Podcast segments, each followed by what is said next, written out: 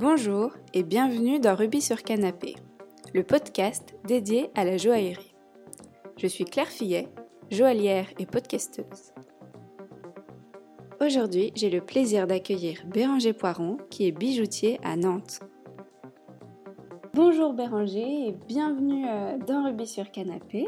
Alors, vous vous appelez Béranger Poiron et vous êtes bijoutier à Nantes. Alors, est-ce que pour commencer, vous pouvez nous raconter comment vous êtes devenu bijoutier? Moi, j'ai commencé en 86-97. Enfin, c'est la suite d'une orientation euh, au collège, en fait, en quatrième et troisième technologique. En fait, la petite histoire, c'est que je voulais pas être bijoutier joaillier, j'avais choisi d'être euh, imprimeur. Et en fait, c'est mon professeur titulaire de l'époque, avec qui j'ai toujours gardé contact encore aujourd'hui, qui m'a indiqué en fait la direction d'aller plutôt vers un domaine plus artistique. Voilà, un jour en fait, il a reçu une plaquette du CFA de Saumur en apprentissage, Ouais. métier de il me l'a présenté. Il m'a dit euh, tu devrais certainement faire euh, cette profession-là parce que bon, moi je faisais les beaux-arts le samedi, je faisais du dessin, des choses comme ça, à Cholet, hein, parce que j'aurais- je suis originaire de, de Cholet. D'accord. Il me dit tu devrais euh, regarde euh, voilà sur- dans ce métier de bijoutier là, tu as du dessin, toi tu dessines, tu es minutieux, tu fais des maquettes, effectivement je, faisais, je fabriquais des, des bateaux, des avions en plastique euh, Ah oui. que j'achetais euh, voilà. Et puis il y avait ce côté artistique que j'ai toujours aimé en fait. Moi je, je faisais du modelage, des choses comme ça, de la poterie, voilà, il y avait un, un potier dans mon village et j'allais lui acheter de la terre déjà tout jeune. Je faisais des choses quoi. Voilà. J'aurais aimé été, Mm. été doué de mes mains. J'ai toujours, aimé ça. Ouais, mais vous n'aviez pas pensé aux bijoux et c'est vraiment euh, lui qui vous a mis sur la voie. Et pourquoi vous vouliez être imprimeur? Alors c'est tout bête, c'est parce que en fait je cherchais ma voie. Ma maman en fait euh, euh, était employée de maison sur le Choletais et Mhm. dans ses employeurs en fait il y avait une famille d'imprimeurs. Et donc ma maman me dit un jour quand il a fallu en quatrième et troisième qu'au collège chercher un, des stages, elle me dit écoute je vais demander à mes employeurs si des fois ils prennent pas en stage. Et en fait, c'est parti comme ça. J'ai découvert euh, premièrement cette entreprise qui était une entreprise familiale. Ça m'a plu en fait. Ils m'ont mis dans le Mhm. bureau là, les gars qui, qui faisaient les dessins, les, les mises en page et tout. Je trouvais ça super intéressant. Puis ils m'ont descendu en fait après euh, dans le côté où il y avait toutes les rotatives et j'ai découvert des gars qui étaient passionnés. C'était encore des machines, ce qu'on appelle de- des Edelberg, des machines allemandes rotatives avec, avec un bruit, il y avait l'odeur de l'encre. Les gars ils réglaient l'encre et tout. Mais donc il y avait quand même me un côté manuel aussi. ah oui, oui, de toute façon, il y avait un côté manuel et il y avait un côté artistique. J'aurais pas pu faire euh, un métier euh, autre, alors manuel, mais il fallait qu'il y ait un côté artistique en réalité. Oui. J'ai toujours été comme ça. Et donc, du coup, il y avait 4-5 stages. Et en fait, j'ai fait tous mes stages en imprimerie. En fait, ça s'est vraiment passé comme ça. Tous mes stages en imprimerie. J'allais même éventuellement m'inscrire en apprentissage, comme je dis toujours, à la, à la grande école d'imprimerie de Nantes. Il y a une grosse école à Nantes d'imprimerie en, en alternance. En fait, un jour, mon professeur titulaire, il me prend euh, par l'épaule, là, puis il me dit, écoute, Béranger, euh, après les cours, tu viens me voir, j'ai un truc à te dire. quoi. Moi, je suis toujours ému, parce qu'en fait, c'est c'est parti de là, ouais. vraiment. Ouais, il, a- en fait, il avait euh, vu juste euh, votre professeur. Ouais, ouais, ouais, ouais, ouais, je lui dois beaucoup. Il le sait, hein, parce que je, je l'ai encore eu dernièrement. C'est un monsieur, euh, il est très fier de ce que je suis devenu, parce que il a eu le nez fin, comme on dit. Ah, Quand euh, il m'a dit ça, euh, moi, ça m'a... J'étais vraiment parti pour faire de l'imprimerie. Et ça euh, vous a parlé tout de suite, du coup, la bijouterie ou, ou pas Ou vous étiez un peu hésitant? Ce qui s'est passé, c'est qu'on a cherché avec mes parents un apprentissage. J'ai été faire un essai chez un joaillier à l'époque qui venait de s'installer, qui travaillait en vitrine, voilà, on voyait bosser. Donc euh, je vais chez lui, dit ça tombe bien, éventuellement on cherche des apprentis. Ah, Pour la, pour la- pour la parenthèse, je serai pas en apprentissage chez lui. Voilà. Mais en fait, il, il me fait asseoir à l'établi. Je découvre un monde en fait. C'est ça qui m'a intéressé tout de suite. Il vous a quand même euh, des ouvert ses portes, même si vous n'avez pas fait votre apprentissage chez lui, il vous a quand même ouvert ses portes. Et Ouais, parce qu'en fait, il, prenait à l'essai. En fait, il, vous voyez, il prenait des, des, des stagiaires, euh, enfin des, personnes à l'essai pour euh, pour être des futurs, enfin pour choisir l'apprenti quoi. D'accord. Voilà. Il m'a fait asseoir donc à l'établi pour me tester pendant 3-4 jours, une semaine, je sais plus exactement, où j'ai fait du découpage. euh, Enfin, il m'a fait limer, il m'a fait scier. Et je me rappelle de, je- j'explique toujours ça. ma première vue du métier, ça a été l'établi en demi-cercle, le Brookfield. Il était à côté de moi, lui, et il bossait, et je me rappelle, il avait, alors je sais aujourd'hui ce que c'est, c'était, ben, j'essaie de l'exprimer comme ça. Là, La première vue que j'ai vue, c'était une petite plaque blanche rectangulaire sur l'établi, où il y avait une bague dessus, et le gars chauffait, et quand il chauffait avec son chalumeau, ça faisait une grosse mousse blanche. Et ça, ça m'intriguait. Et très vite, je le dis toujours comme ça, je dis ça, Béranger, si tu fais ce métier, ça sera pas un métier ordinaire, et c'est un métier qui te mettra en valeur. Que moi, j'étais dans un cursus euh, compliqué. euh, voilà, le système scolaire était, était pas fait pour moi. J'ai pas été pris à l'essai. Il a pris un apprenti. Cet apprenti-là euh, a été devenu un confrère. On s'est toujours suivi, ça c'est rigolo. C'est une génération qui se casse à ce moment-là. Et moi, en fait, euh, il nous dit comme ça, ce, ce monsieur, à moi et mes parents, bah, il y a une école. Euh, alors moi, je suis allé à Saint-Amand-Montron.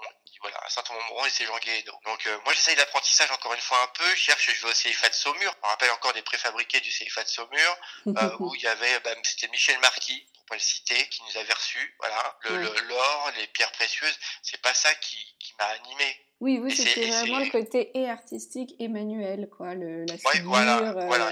moi, il fallait que je fasse, quoi. C'est-à-dire que le support, oui, comme je dis toujours aujourd'hui, je suis tout à fait conscient que c'est des pierres précieuses, je suis tout à fait conscient que c'est de l'or, de l'argent, du platine, c'est précieux, mais c'est jamais été ça, en fait, le, le scellement, le fondement, le ciment de, de métier que je, je pratique depuis 25 ans maintenant. Mm. C'est pas ça.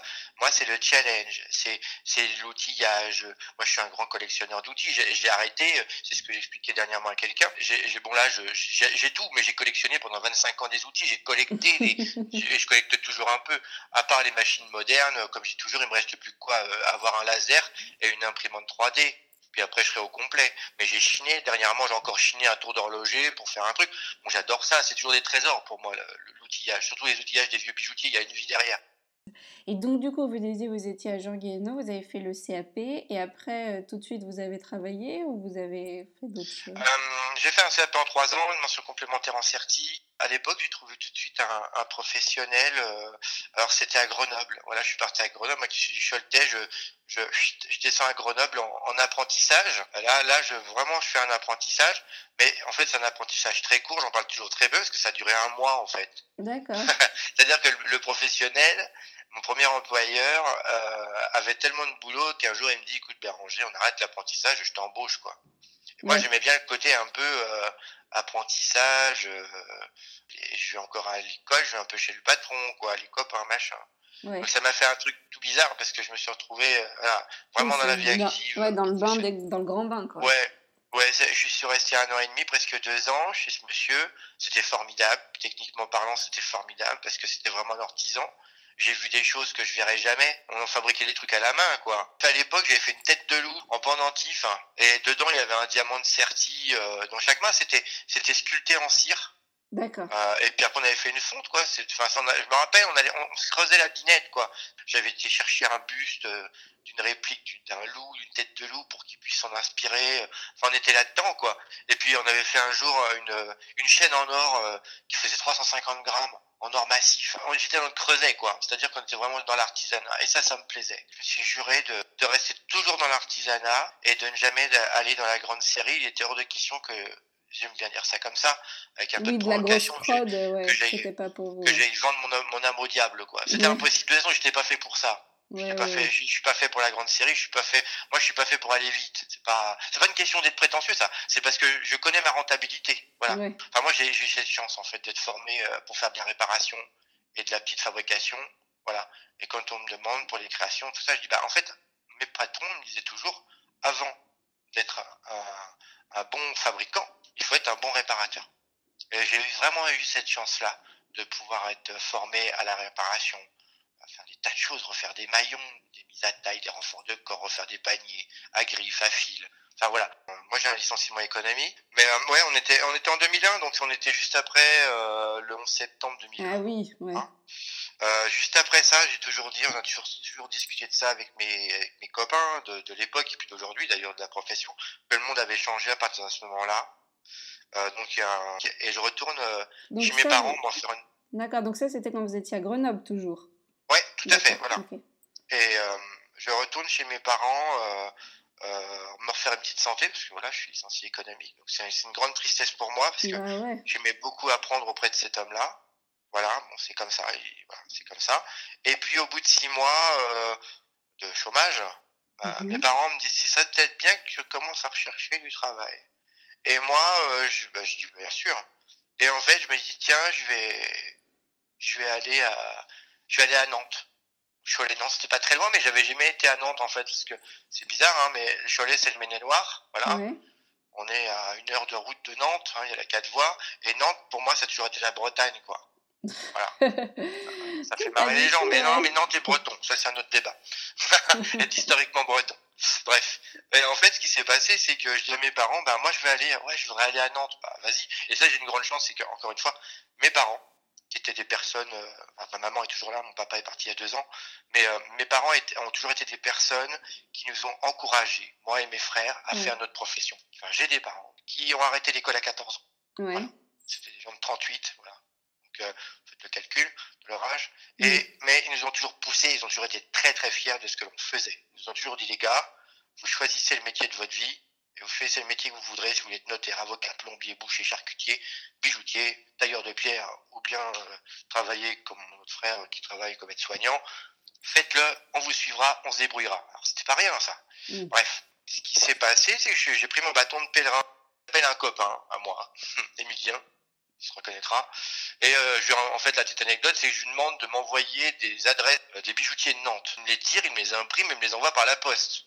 Ah, je vous mhm. parle d'un temps que les moins de 20 ans ne peuvent pas, connaître ça. Voilà. Et donc j'ai pris mon, mon, bâton de pèlerin, j'ai pris le train, je suis descendu en gare de Nantes. En gare de Nantes, j'ai été acheter un plan de la ville de Nantes.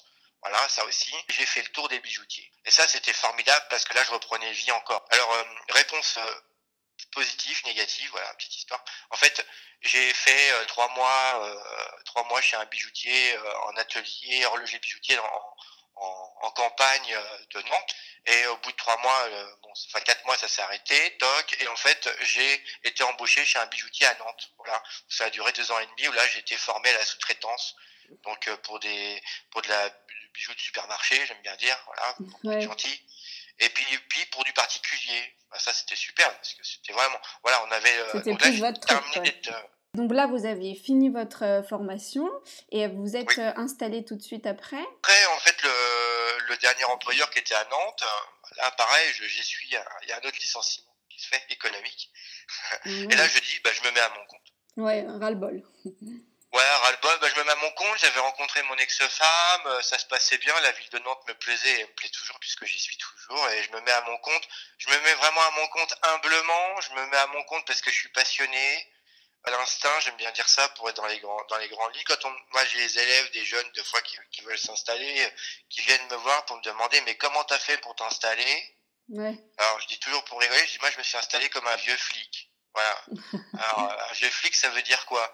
Bah, les vieux flics ils fonctionnent à l'instinct. En fait j'ai pris le nécessaire, c'est-à-dire qu'à l'époque quand je me suis installé en 2007 en fait. Et il n'y avait pas tout, il n'y avait pas l'auto-entrepreneur, il fallait vraiment s'installer. Et c'est vrai que quand on s'installe, il n'y avait pas toutes les aides et tout et tout. Euh, ça n'a pas été simple. En fait, ce qui s'est passé, c'est que moi, je me suis installé sur l'île de Nantes. Voilà, il y a 15 mhm. ans, j'y suis toujours. À Mangin, exactement, c'est un quartier euh, de, de, Nantes. À l'époque, je me suis renseigné, j'ai été voir un copain, et c'est lui qui me conseille. Il me dit un truc, il me dit, écoute, Béranger, euh, si tu veux t'installer sur Nantes, installe-toi, vas-y, puisque ça va se fonctionner, tu verras, il y, a, beaucoup de monde, il y a du pouvoir d'achat, mais t'installe pas dans le centre-ville de Nantes. Il dit, il y a les anciens, et ça va pas, ça va fais attention, parce que ça fait 40 ans qu'ils sont là, 30 ans pour certains, et ainsi de suite.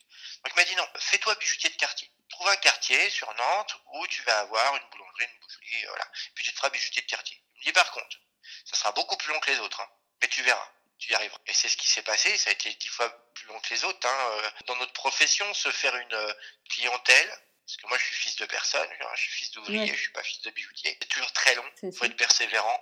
Ah mais c'est très courageux d'être entrepreneur. C'est courageux. Euh, bah, bah si. oui, si on veut, mais fait, j'ai pas senti ça comme du courage. Il y a eu des moments très très durs. Ça a été très compliqué des fois financièrement pour ma part. Je me suis cramponné quoi. Bah, c'est ça, les entrepreneurs, il faut pas lâcher. Euh... Non, faut pas lâcher, mais parce que, j'ai envie de vous dire, permettez-moi de citer Zola. La passion est ce qui nous aide le plus à vivre. Soyons passionnés, car notre siècle en a besoin. C'est parce que je suis passionné, j'ai la j'ai pas la foi en mon métier, j'ai la conviction, j'ai toujours dit. Voilà, c'est ce qui m'a sauvé. C'est la passion de mon métier. Pour rien au monde, je me suis très peu remis en question. Attention, dans mon métier. Au début de mon activité, euh, pas au début de mon activité, au début que j'ai commencé à fréquenter ce métier, j'aime bien dire ça. Mm. Je me suis dit, est-ce que je suis fait pour ça? Quand je voyais mes maîtres qui faisaient des trucs de ouf, ouais. voilà, enfin, ce qui me semblait être des trucs de ouf à l'époque. Est-ce que je suis capable de faire ça, moi qui fais juste une soudure de chaîne? Et mais je me suis accroché, mais j'ai fait, et puis au fur et à mesure, ma petite, ma petite boutique qui payais pas une mine au début. Parce qu'au début, on me disait, ah bon, t'es un mangin, bah, c'est pas un quartier qui est formidable, hein.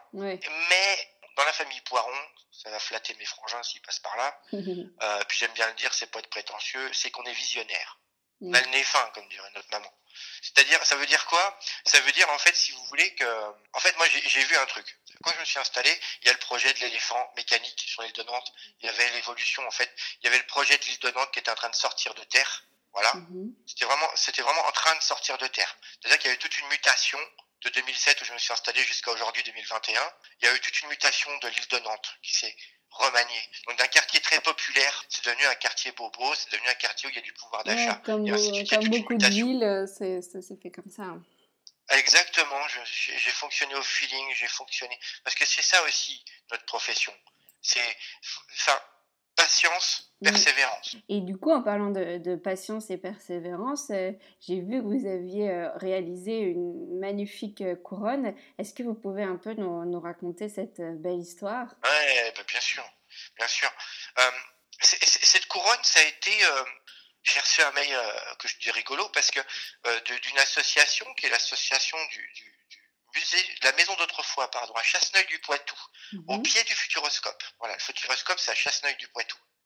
Et euh, je reçois un petit mail comme ça un jour euh, très succinct avec une photo euh, en noir et blanc d'une couronne. On m'explique que c'est pour un musée et je trouve le truc un peu rigolo. Voilà.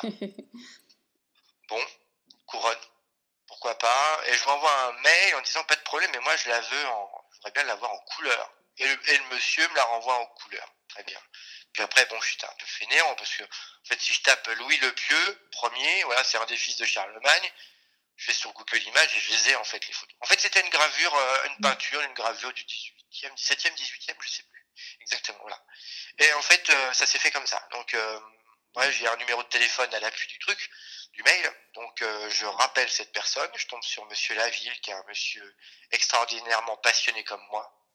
Donc, en fait, on s'est entendu tout de suite il m'a expliqué qu'ils ont une association de bénévoles et qu'ils ont un petit musée et qu'il veut faire connaître. C'est un monsieur qui est, qui est passionné parce que euh, il, aime, il aime sa, sa ville, son village. Euh, il y est né.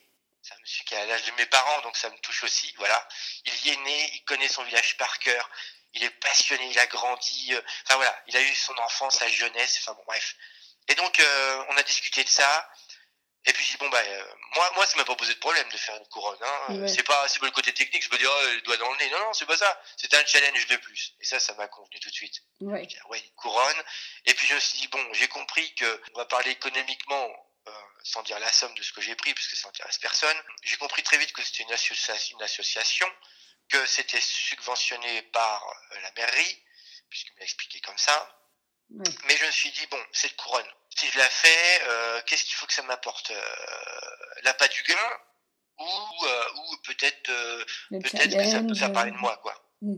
Bon, la preuve, ça me fait parler de moi puisqu'on en parle aujourd'hui. Oui, exactement, c'est vrai. Voilà. Non, et, puis aussi, ça vous intéressait de le faire tout simplement. Oh oui, ça m'intéressait de le faire parce que c'était c'était hors norme. Voilà, il a fallu que je crée. alors, on a des triboulets à bracelet dans le métier, on a des triboulets à, à, à enfin des triboulets à bague. Mais les triboulets à couronne, ça n'existe pas. ouais, j'imagine. Donc, il a fallu que je fasse. On a fallu. En fait, il a fallu qu'on qu'on fasse un patron, que je dessine, que je réfléchisse, et ainsi de suite. Après, c'est alors c'est une couronne qui est entièrement factice. Hein, évidemment, elle est en bronze, elle est en laiton. Il y a des demi-perles euh, synthétiques. Euh, il y a des cabochons qui sont faits en résine. Il a fallu que je fasse des moules. En... Enfin, c'était super intéressant parce que je reçois des stagiaires des écoles de bijouterie, de Saint-Amand, des herbiers où je suis formateur. Enfin voilà, différentes écoles. J'ai même l'école Boule qui vient me voir. Enfin, et on a, il y a différents élèves en stage, différents stagiaires qui sont venus travailler sur cette couronne. Ouais, il y a, y a Groyer aussi, l'école de Groyer là qui est dans le Tarn, si je me trompe pas, voilà.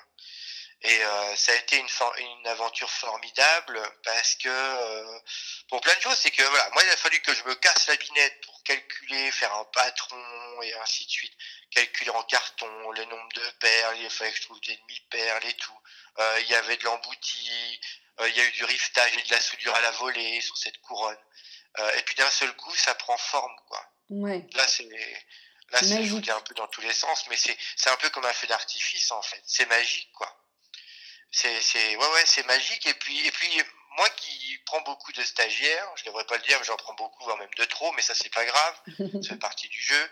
Euh, j'aime ça, j'aime la transmission de savoir. Je transmettais. Oui, puis vous êtes professeur aussi, c'est pas pour rien. Non, non, voilà, c'est pas pour rien, exactement. Et c'est vrai que je transmettais à, aux stagiaires aussi. Ils ont vu des techniques. Et puis d'un seul coup, ils se sont dit, mais ça, en fait, peut-être qu'on n'en fera qu'une seule fois dans notre vie. Et je leur ai dit, ben voilà, c'est pour ça que je l'ai accepté. Euh, c'est pour ça que j'ai accepté de faire cette couronne. Et puis, c'était très rigolo parce que Monsieur Laville, Gilles, mhm. maintenant on se connaît bien, il m'appelait souvent pour savoir comment c'était. Il m'avait dit, vous savez, euh, est-ce que vous pensez qu'on s'était, on s'était donné, enfin, on s'était eu au téléphone la première fois en, en novembre, euh, donc 2020. Voilà. Mhm. Euh, et donc, on, il me dit, écoutez, en avril, euh, c'était en avril, je crois que je l'ai livré, je sais plus, je sais pas si avril, mai, je sais plus. vous avez mis combien de temps, du coup, à la, à la faire? On a mis 300 heures. Ah ouais 300 heures, euh, mais le, le, prix est absolument pas à la hauteur de ça, encore une fois. Mais c'était pas grave. Vous savez, quand on vit un truc, ouais. ça a été génial, parce que moi, j'ai euh, j'ai appelé les médias. Voilà. France 3 qui est venu, France 3 Web qui est venu, puis j'ai des copains bijoutiers qui, qui, étaient de passage là, donc le soir de la finition, parce que j'allais livrer le lendemain. Mhm. Ils venaient, ils sont venus voir. Vous savez, c'est un peu comme, euh, vous savez, vous faites un, je sais pas comment expliquer ça. Il y a, il y a, y a un, un accouchement. Ouais. un accouchement, c'est, enfin, c'est ça. Un accouchement, c'est un peu plus intime, mais bon. Euh, j'étais en train d'accoucher d'une couronne avec mes stagiaires, j'avais des copains bijoutiers de la profession qui étaient là, et qui, qui étaient de passage, qui venaient voir la fin, quoi. Moi, je bah sais qu'il y a le jour, il y a les journalistes de, de Télé Nantes qui sont revenus pour faire, donc, faire une vidéo, mais ils sont revenus pour voir la fin, pour filmer la fin. D'accord? Il y a, il y a le monsieur de chez euh, France 3 Web, super sympa, qui est revenu. Il a passé toute la fin de soirée. On a discuté, on a échangé, on a même fini par parler de train électrique, pour vous dire, voilà. parce qu'il voyait de la soudure, des choses comme ça. Et, il y avait ça. Et à la fin, mes, mes, deux stagiaires, c'était leur dernier jour en plus. Ah, génial. Donc, euh, donc il fallait qu'elles le terminent. J'allais le livrer le samedi, donc ils ont terminé leur stage. Euh, voilà. Alors, c'était non, ça a été cette couronne, ça a été vraiment. Euh, euh ouais, ça a été vraiment un, un, super, un super moment. Quand j'avais Monsieur Laville au téléphone, donc le président de, de l'association là, de, de, la maison d'autrefois, je sentais que j'étais attendu, quoi. Que la couronne, c'était pas un truc, euh, c'était pas un truc un peu loufoque, quoi. Oui. C'était non, non, c'était, vous savez, c'est, il y avait un côté rigolo, enfin, enfin tendre dans l'histoire. C'est que j'attends, je savais que j'allais être attendu, quoi. Voilà, il fallait pas que je déconne, il fallait pas faire n'importe quoi parce que c'était pour eux très important. C'était, ça allait être leur trésor de leur petit musée, quoi, là, cette fameuse couronne. En fait, Monsieur mmh. Laville m'a expliqué hein, quand on s'est vu, j'ai, on a été accueillis euh, formidablement bien avec ma compagne et puis un, ami qui fait des, des, des vidéos professionnelles. Euh, on a été, il, m'a, il m'a expliqué euh, comment en fait l'idée de la couronne était venue. En fait, c'est en voyant euh, sur euh, sur TF1, voilà, sur la télévision, un reportage sur euh, un orfèvre un bijoutier. Et là, dit eh, si on faisait une couronne? Voilà, ce monsieur, si on faisait une couronne pour pour Louis le Pieux. Voilà, la réplique de Louis le Pieux. bon, euh, a raison, on va ce qu'on va trouver? Et puis bon, je pense que je dois être pas trop mal référencé sur le web. Hop, ils ont trouvé un gars, Poiron à Nantes. Ah tiens, on va lui envoyer un mail et puis on va voir. Et puis j'ai répondu, j'ai répondu ok. J'étais j'étais fier parce que en fait, ça signifie plein de trucs. C'est que quand je l'ai amené, comme ça on l'a mis sous cloche, sous une vitrine en verre, j'étais attendu, j'ai eu monsieur le maire, j'ai eu les administrés, euh, on a, on a été au restaurant, enfin on a passé vraiment une formidable journée. C'était une belle journée, il faisait beau en plus, voilà. Puis, puis j'ai emmené un trésor, enfin, ah, vous savez, c'est un aboutissement ça. C'est quelque part, c'est un aboutissement, c'est une reconnaissance professionnelle. Voilà, ça c'est très très important dans la profession, c'est très important de temps en temps la reconnaissance professionnelle. Euh, et, et, je, me suis dit, ah oui, aujourd'hui, je suis capable de faire ça. J'en doutais. Non, j'en doutais pas, mais c'est mais une couronne, vous allez, vous allez en faire peut-être qu'une seule fois dans votre vie, vous en ferez pas, mais vous ferez autre chose. Moi, c'est ce que je me suis dit. Alors, il y a, c'est une couronne, c'est une réplique, encore une fois, c'est pas quelque chose d'historique parce que, vous voyez, le, le, portrait de Louis le Pieux, qui a un portrait 18e, en fait, il a une couronne sur la tête qui est byzantine. D'accord. Mais moi, j'ai été soutenu par un de mes anciens profs d'histoire de l'art de et Gilles Tribuchet, que j'embrasse. Voilà, euh, qui m'a appelé plusieurs fois. C'est formidable ce que tu fais avec les filles. Enfin, c'était mes stagiaires, ce qu'ils avaient comme élèves. C'est formidable, c'est une belle idée. Euh, tu as eu raison de faire ça. C'est, un chouette projet et tout. Et c'est vrai, c'est vrai. Non, j'ai été porté par ça. Et il y a, voilà, ça, ça fait, ça fait beaucoup de bien. ça fait beaucoup de bien à l'âme. Puis surtout que comme euh, j'ai cru comprendre que vous aimiez bien l'histoire, euh, ça allait dans, Oui. dans ce projet-là. Ouais, Et, et d'ailleurs, dans votre bijouterie, vous faites, vous n'avez pas une spécialité un peu aussi J'en ai plusieurs. Mais si, j'en ai une. J'en ai une. Euh, c'est, les bijoux pour les Templiers. Les moines soldats du Moyen-Âge. Ceux qui ont fait les croisades. Enfin, ils n'ont pas fait que ça, les gars. Magnifique, C'est. Ouais, ouais, ouais, ouais. C'est ça aussi, c'est une histoire. euh, ça, ça a débuté comment euh Alors, c'est c'est un de mes frères aînés. Qui, bah, mes deux frères sont passionnés d'histoire. Dans la famille, on est passionnés d'histoire. J'ai un frère aîné qui est tailleur de pierre dans le bâtiment ancien. Ah, incroyable. Et j'ai mon autre frère, euh, qui est mon frère du milieu, moi je suis le dernier, qui lui est passionné avec sa compagne euh, de sur la Renaissance. Euh, donc en fait, ils font des reconstitutions historiques parce qu'ils sont dans le Val de Loire. hein. Donc forcément, il y a des beaux châteaux de la Loire et ils ont des super costumes et tout. C'est vraiment magnifique ce qu'ils font hein, tous les deux. Et donc une année, il y a quelques années de ça, avec mon frère aîné, donc David, qui est mon frère aîné, qui est tailleur de pierre, on était chez mes parents à l'époque, un, un Noël entre deux, deux verres de deux verres de cidre, et il me dit, tu sais, tu devrais faire des bijoux pour les Templiers. Mon frère connaît plein de monde et tout machin, des associations à droite et à gauche, bref. Il dit, tu devrais faire des bijoux pour les Templiers. Alors moi, ça m'a pas effrayé. Hein. vous pouvez nous expliquer ce que c'est les Templiers parce que tout Les Templiers, c'était alors les Templiers, c'était les moines soldats du Moyen Âge. On est au D'accord. 13e. Ok. Voilà. C'est les chevaliers au blanc manteau. Ils ont fait une fameuse cape blanche avec une croix rouge. Alors pour la plupart du temps, on dit qu'ils ont fait des croisades. Voilà, ils ont fait des trucs. Ils ont été sau- sauver le tombeau du Christ. C'est les premiers banquiers, c'est les premiers capitalistes. Ils ont une fin tragique. Ils ont été un fameux vendredi 13 euh, brûlé sur le bûcher Ah oui, euh, par Philippe Lebel sur l'île de la Cité. Il y a une plaque à un endroit, si je me trompe pas, je ne pas que je dise de bêtises. J'aime l'histoire, j'aime bien, mais comme je dis toujours, je laisse toujours la place aux historiens. Et donc, Voilà. du coup, vous, vos bijoux pour Templiers, c'est quoi? C'est des répliques de petits Templiers ou non? Non, non, non, non. euh, alors j'en ai un, j'en ai, fait un, mais c'est pas bizarrement, c'est pas celui qui fonctionne. Non, c'est des bagues. C'est en fait, j'ai commencé à faire des chevalières. Alors, généralement, j'ai eu cette réputation de faire que des chevalières et de faire que des bijoux en argent. Voilà. mais non, c'est des chevalières euh, avec la croix des Templiers, donc la croix pâtée, tout ce qui était voilà ordre euh, religieux. Et puis, et puis c'est c'est devenu. Je au début, je l'ai pas fait sérieusement ça. En fait, je l'ai mis de côté. Hop. En fait, l'histoire, comme frère me dit de faire ça, je suis d'accord, pourquoi pas, voilà. Et là, l'histoire, je la prends, je la plie en quatre dans un papier, hein, on va dire, et je la fous dans ma poche, voilà. Et puis à un moment où euh, où il y avait très peu de clientèle, à l'époque, je me suis dit, tiens, il serait peut-être temps que je fasse un truc parce qu'il faut relever un peu le niveau, là. Le banquier commence à appeler. Donc, c'est dans les pires moments qu'on a les meilleures idées. Voilà, ça, c'est très important. Et donc, en fait, euh, je ressors ces histoires des Templiers, je vais sur Internet, je regarde les Templiers, je connaissais les Templiers, mais pas plus que ça, mais je les connaissais quand même un peu. Et là, je vois, c'est des croix, c'est des machins.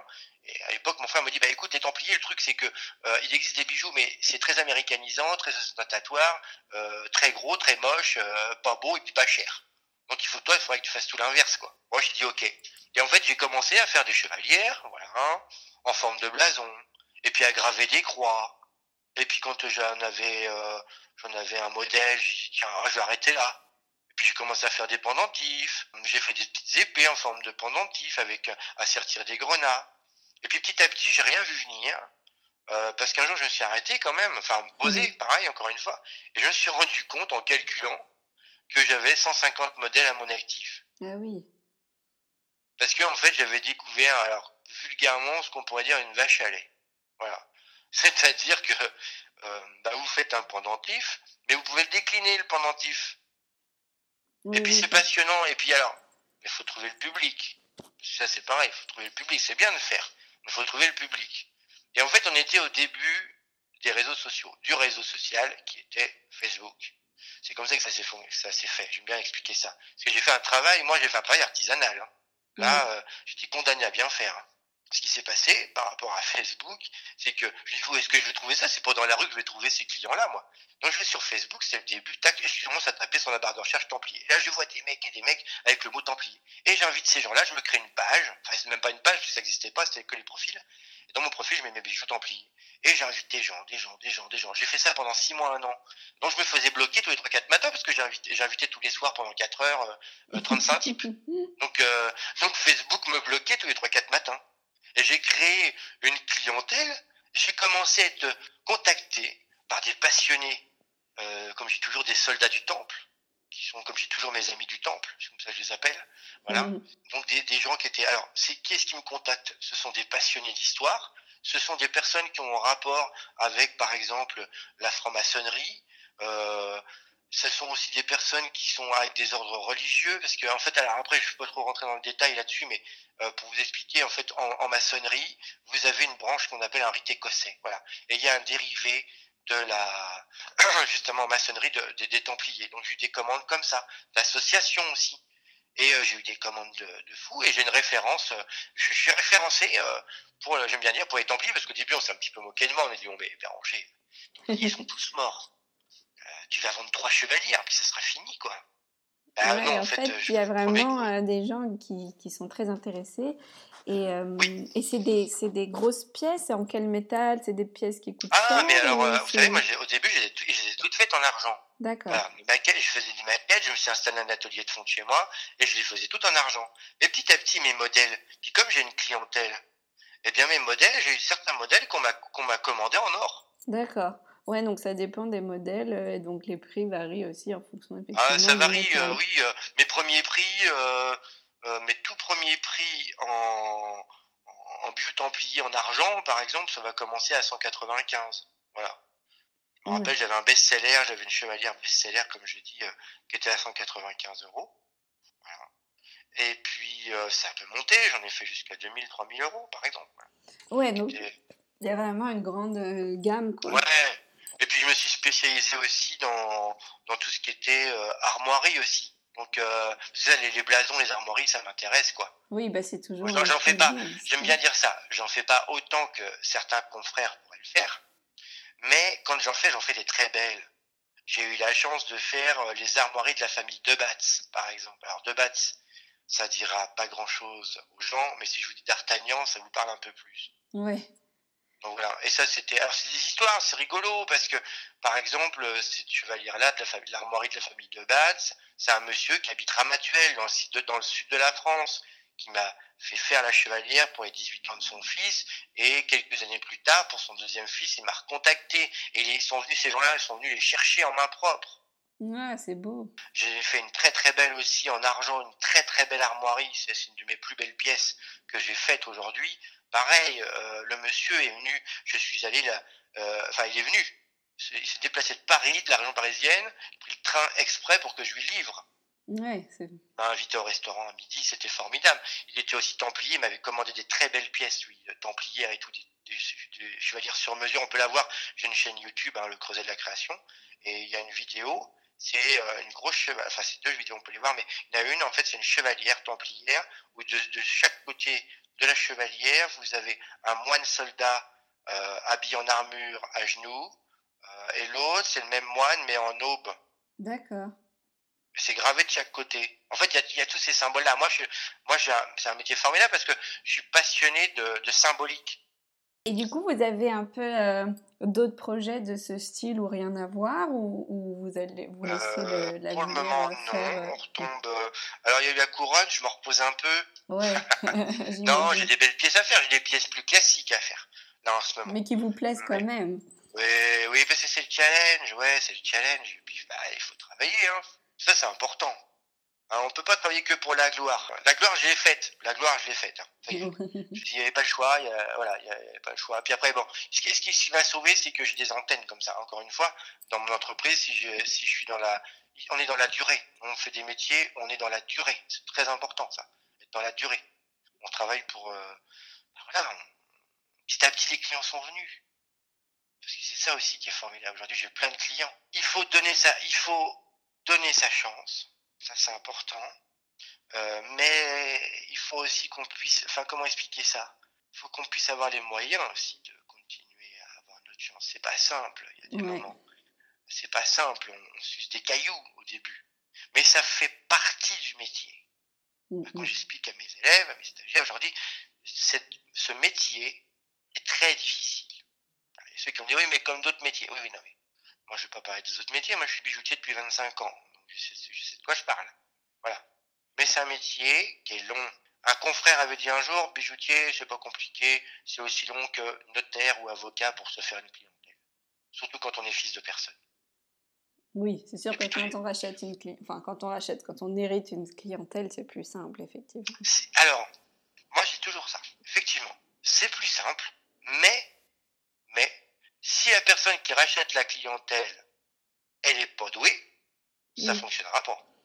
Oui, et puis c'est peut-être euh, aussi pas, c'est moins authentique. Euh, enfin, c'est pas la même personne, donc peut-être que la clientèle va quand même euh, Voilà. Alors après, alors tout ça, c'est, je me suis fait le truc. Hein. Euh, effectivement, c'est moins authentique. On dit toujours ça, on dit changement de propriétaire, changement de clientèle. Après, si c'est une clientèle qui est rachetée, par exemple une bijouterie de père en fils, bah, la clientèle est déjà habituée parce que le fils était là dans les murs. On sait que, on sait que le travail, il va continuer dans la même lignée.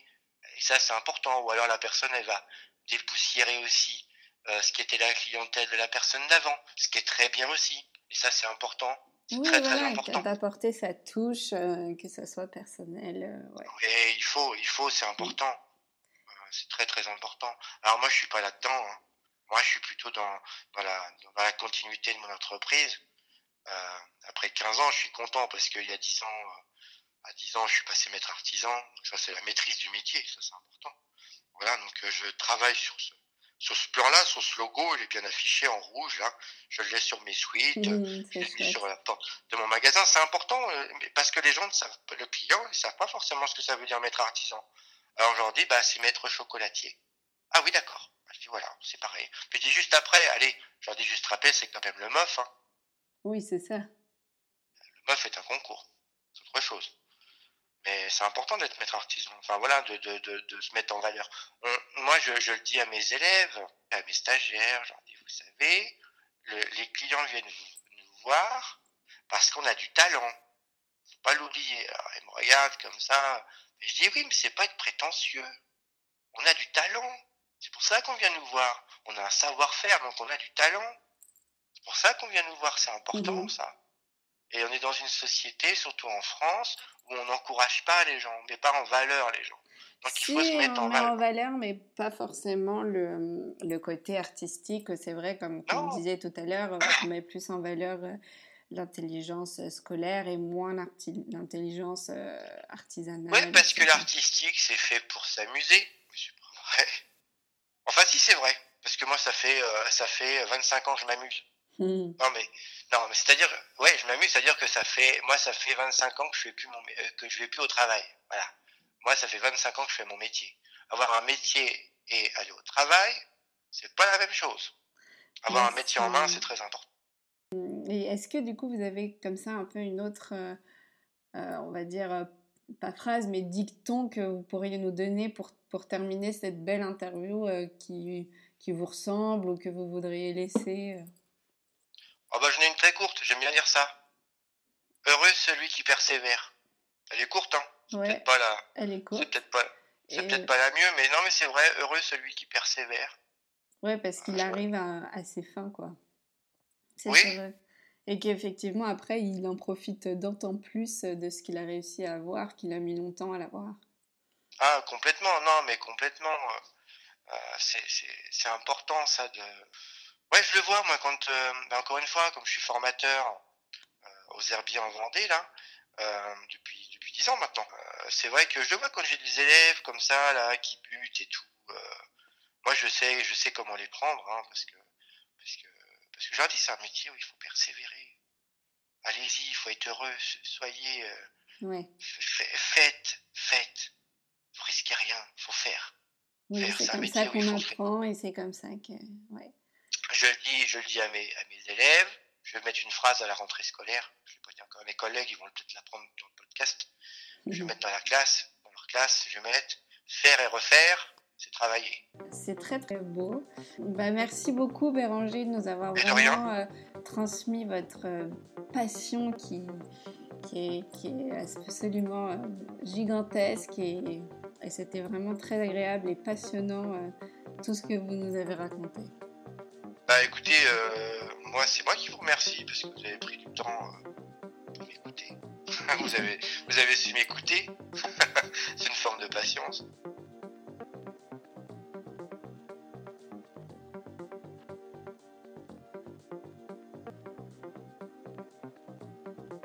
L'émission est maintenant terminée, mais vous pouvez découvrir en images cet épisode et aussi plein d'autres surprises en me suivant sur mon compte Instagram. Si vous aimez Ruby sur Canapé et que vous voulez soutenir le podcast, je vous invite à vous abonner à l'émission et à laisser votre avis sur les différentes plateformes d'écoute. Et bien sûr à attribuer des petites étoiles. Je vous donne rendez-vous le mois prochain pour une nouvelle rencontre.